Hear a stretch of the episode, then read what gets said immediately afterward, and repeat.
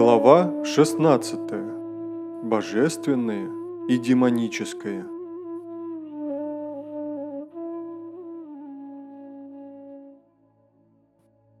Шри Кришна.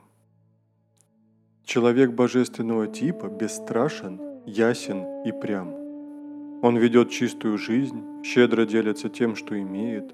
Он изучает веды, упорствует в йоге, приносит жертвы богам – он прост и аскетичен, в нем нет ни грамма алчности, он всегда владеет собой, умиротворен и спокоен, никому не причиняет зла, ни на кого не гневается, никого не осуждает, всегда говорит правду, исполнен сострадания ко всем живым существам. Отрешен, постоянен и скромен, мягок и невозмутим, при этом бодр, энергичен, терпелив и снисходителен, чист, стоек, доброжелателен – отважен, целеустремлен, самоотвержен, умеет прощать, никогда не ищет почестей. В нем совершенно отсутствует коварство и высокомерие. Вот признаки рожденного с божественным благословением. Признаки же людей демонического типа – гордость, высокомерие, тщеславие, грубость, невежество, гневливость, наглость, враждебность, лицемерие и жестокость. Считается, что божественная доля приводит к освобождению, а демоническая – к порабощению. Но ты не печалься, Арджуна, ты рожден для божественной доли. В мире есть два типа существ – божественные и демонические. О свойствах существ божественного типа уже было много сказано. Теперь я расскажу тебе о качествах людей демонического склада. Люди демонической природы не отличают правильных поступков от неправильных. Им не свойственны ни правда, ни чистота, ни хороший нрав. Они говорят, этот мир ни на чем не основан. В нем нет ни Бога, ни истины. Он возник сам по себе благодаря вожделению. Убежденные в том, что все так, лишенные разума, потерявшие сами себя – они ведут себя как враги всего живого, занимаясь пагубной деятельностью на погибель всему сущему. Руководствуясь одним только своим ненасытным желанием, упоенные тщеславием и гордыней, они принимают иллюзию за правду и рвутся к нечистым целям. Одолеваемые страхами и тревогами, от которых может спасти только смерть, они считают, что высшая цель – это удовлетворение желаний. Так уж устроен мир, убеждены они – Запутавшись в сетях бесконечных желаний и надежд, они пребывают во власти вожделения и гнева.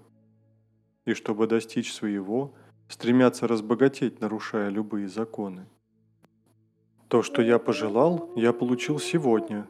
Теперь я желаю этого и получу это завтра. Это богатство мое, а это вскоре будет моим.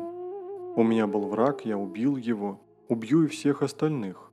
Я правлю людьми, я владыка, я живу наслаждаясь, мне все удается, я силен, я могуч, я счастлив. Я богатый высокого рода, кто может со мной сравниться? Принесу жертвы богам, щедро раздам дары и буду веселиться. Так говорят те, кто ослеплен невежеством. Так, живя в постоянных тревогах, запутавшись в сетях заблуждений, Привязанные к удовольствиям, они в конце концов попадают в ад. Наглые, самодовольные, упоенные величием и богатством, они приносят богам лишь номинальные жертвы, лицемерно для показухи, не соблюдая обрядов. Ублажая свое «я», исполненные гордыни и гнева, силы и вожделения, они ненавидят меня как в себе, так и в других. Таких преисполненных ненависти, жестоких, грубых, нижайших из людей я снова и снова ввергаю в демонические перерождения. Снова и снова они рождаются демонами и, неспособные обрести меня, идут все ниже и ниже. В ад ведут трое ворот – вожделение, гнев и жадность. Все они – погибель души, поэтому стоит отказаться от них. Тот, кто проходит мимо этих трех врат тьмы, приносит благословение своей душе. Отказавшись от тьмы, он направляется к высшей цели. Тот же, кто пренебрегает наставлениями Писаний и живет по своей прихоти, тот не может достигнуть ни совершенства, ни счастья. Он не может прийти к высшей цели. Так что узнай из Писаний, что следует делать и чего делать не следует, а узнав предписанное, действуй.